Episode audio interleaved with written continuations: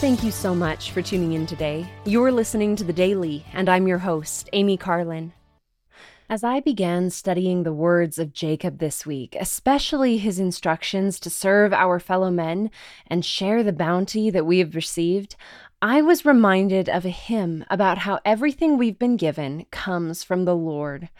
It's called We Give Thee But Thine Own, and it goes, We give Thee but Thine own, whate'er the gift may be, for all we have is Thine alone, a trust, O Lord, from Thee. May we Thy bounties thus as stewards true receive, and gladly, as Thou blessest us, to Thee our firstfruits give to comfort and to bless, to find a balm for woe, to tend the lone and fatherless is angels' work below. And we believe thy word, though dim our faith may be. Whate'er we do for thine, O Lord, we do it unto thee. This hymn reminds us that everything we are given comes from the Lord. When we return a part of that in tithing or use it to bless others, we are simply returning it to the Lord.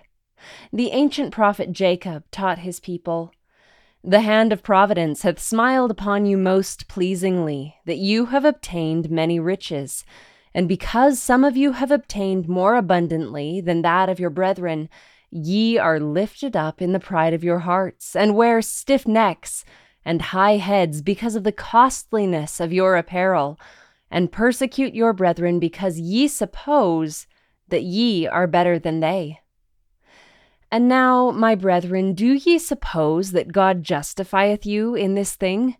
Behold, I say unto you, Nay. Think of your brethren like unto yourselves, and be familiar with all, and free with your substance, that they may be rich, like unto you. But before ye seek for riches, Seek ye for the kingdom of God. And after ye have obtained a hope in Christ, ye shall obtain riches if ye seek them.